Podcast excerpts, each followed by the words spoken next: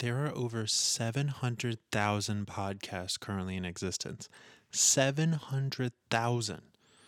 How in the world will yours stand out? So, normally I would get an outside expert to discuss topics on the show, but today I am the expert. When I started out naming, podcasts and blogs became one of my biggest niches. After years of experience in that space, I've learned a thing or two. And today, I want to go over some do's and don'ts of a good podcast name.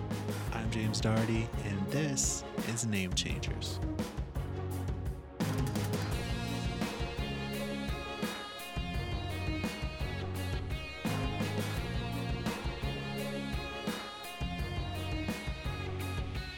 All right, first we're going to start with the do.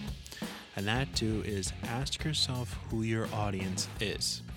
Now, if you remember from our first episode when we talked with Mike Carr, he said that when you want to make a name, you need to ask yourself truly and honestly, who is the audience this name is for? And most of the time, it's not you. Now, I want to tie this in to the first don't. And the first don't is don't assume you are Joe Rogan. Now, I say this because I've named for a lot of people, especially in the business and self help space, that their initial thought where they wanted to name their podcast the and then their name and then show, experiment, experience, things like that. Now, their idea was they wanted to be just like Joe Rogan. Now, in case you're not familiar, the Joe Rogan Experience is one of the most popular podcasts of all time. Each episode gets millions of downloads. Now, Joe Rogan style is he sits down with someone and asks really deep questions about what they do or what they think.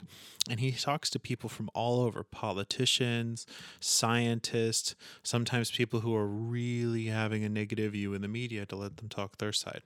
Now, people really love this style, and because of that, they've decided they want to have something similar, which is fine. There's a lot of great interview shows out there.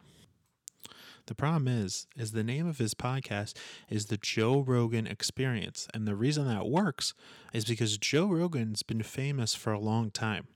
He started back in the 90s as a stand up comedian. He got on a sitcom. He was the host of Fear Factor, which was on NBC, so it was watched by millions of people. And he also hosts UFC fights. The man is well known before he even started podcasting. So when people see the name Joe Rogan, first they recognize it, and second, it brings an expectation in their mind. Joe Rogan's funny. Joe Rogan is associated with UFC. That means that the talk show is going to be humorous. It's going to have this guy's personality, which we know, and there's probably going to be some UFC elements in it. Because of this, they will listen. Now, this is where you need to ask yourself what does your name convey? Unfortunately, and this works for me too. I did not name this podcast the James Darty Podcast, the James Darty Show, the James Darty Experiment, because my name unfortunately doesn't carry any weight. When people see my name, they'll say, Who's that? Now, a lot of people could think, okay, well, I'll establish who's that when people listen to my show. But how are you going to get them to listen to your show in the first place? That's the question. Now, if you have a following, a substantial following in what you do, there's still a possibility that this could work. Say you're a physicist and you're very famous in the physics field. People know your name, people know your research. If you're making a podcast and your audience are physics students or people in the field, you may be able to get away with using your name. People will see your name and go, oh, that's the physics guy. I know what the show's about, I know what to expect. The reason it won't work for everybody, people who say they want to be the next Joe Rogan, is because there's already so many shows named after other people. There's no reason for somebody to click on it. People are not going to be curious, oh, who's this guy? Because they have so many names to sift through.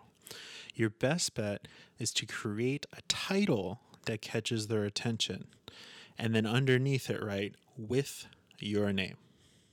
So this leads me into my next do, which is do find your niche and try to have your name reflect that niche.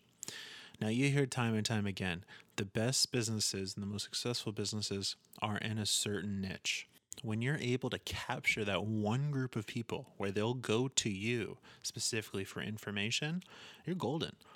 You've got what's known as raving fans.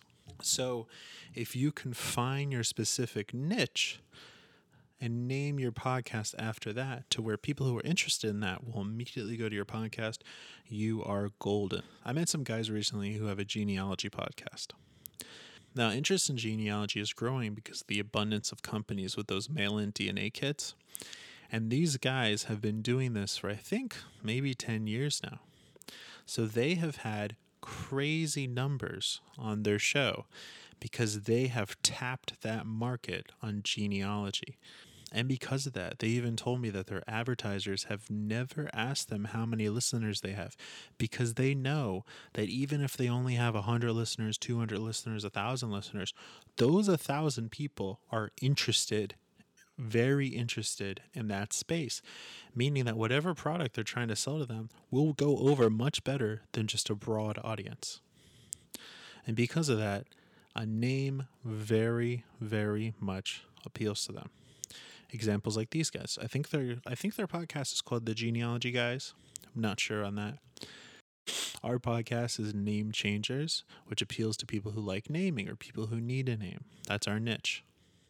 Now, relating back to the don't about naming your podcast the Your Name Show Experiment podcast, you can name your podcast after your company.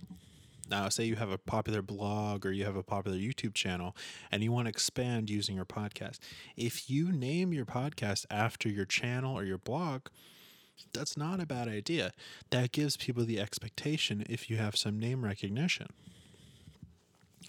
There are a lot of companies, especially in the self help and coaching space, that tend to name their podcast after a product of theirs or their brand, and they get a lot of listeners from their brand because of it.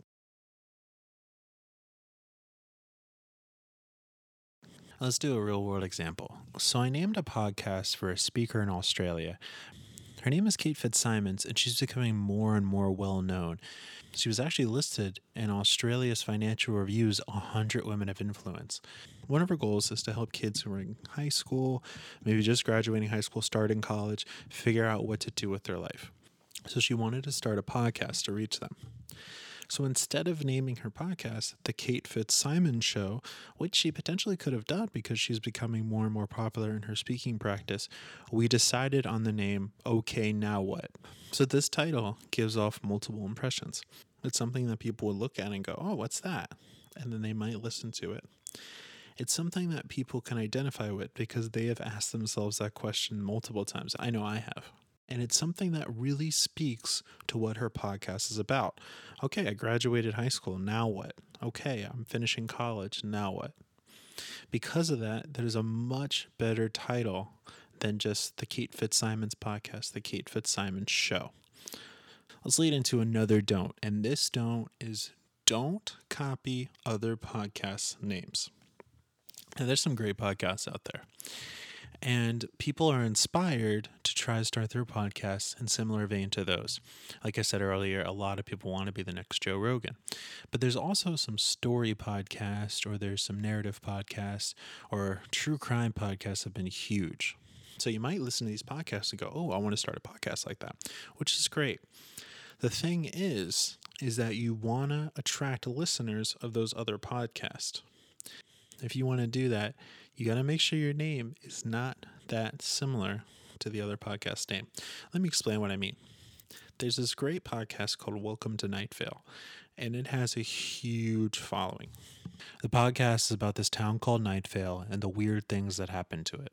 Now, a lot of people love the concept of this podcast. It's weird, it's fun, so they want to create one just like it. So, a lot of people make up their own town and the own crazy things that happen to it. The problem is, is that they name their podcast Welcome to and then the name of their town. Now, the problem with that is that people who will see that will immediately think it's a ripoff, it's a bootleg, it's a complete unoriginal copy of Welcome to Night Vale. And because of that, they'll immediately have a negative idea of the podcast. Instead, even if you just named it the name of the town or the odd things of things like that, and had your artwork really reflect the style that you're trying to go for, then you can attract your, the same kind of audience that Welcome to Night Vale attracts without blatantly copying the other podcast. And then this leaves me to my final do of this episode, and that is do legally protect your podcast's name. Now, in some episodes of this podcast, we've talked a lot about trademark. Now, even though podcasts have been around for maybe 10 or 12 years, they've really, really built up steam in the last couple years. People have really found it as a way to make money or promote their business. And because of that, tons of podcast companies and channels have popped up and have made tons of money. Just look at Gimlet Media, a podcast network in Brooklyn, New York. They were acquired by Spotify for $230 million. There's a lot of money to be made in podcasting. And because there's money to be made, that is when legal troubles start to happen. Now, most people I've talked to who do podcasting have not legally protected their name. And I'd say probably over 50% of independent podcasts have not trademarked their name. Now the problem with this is is as podcasting becomes more and more popular, more and more names are going to be taken. And if you have a good name, there's a chance that somebody else might want that good name. And if they decide to trademark it, you might be in some hot water. Now, you might have a stance because you can prove that you used it first, but there's going to be so much time and legal fees in order to prove that. It just might not be worth it in the end. You should right now go and take the appropriate steps to trademark your name. So let's do a little recap. Do ask yourself who your audience is. Don't assume that you're Joe Rogan. Do find your niche and try to have your name reflect that. Don't copy other podcasts' names. And do legally protect your podcast names. Now go out there and make the best podcast you can. Name Changers is made in association with Namestormers, a naming agency in Austin, Texas. You can find out more about them at namestormers.com. If you have any questions, comments, email us at namechangerspodcast at gmail.com. I'm James Darty. We'll see you next time.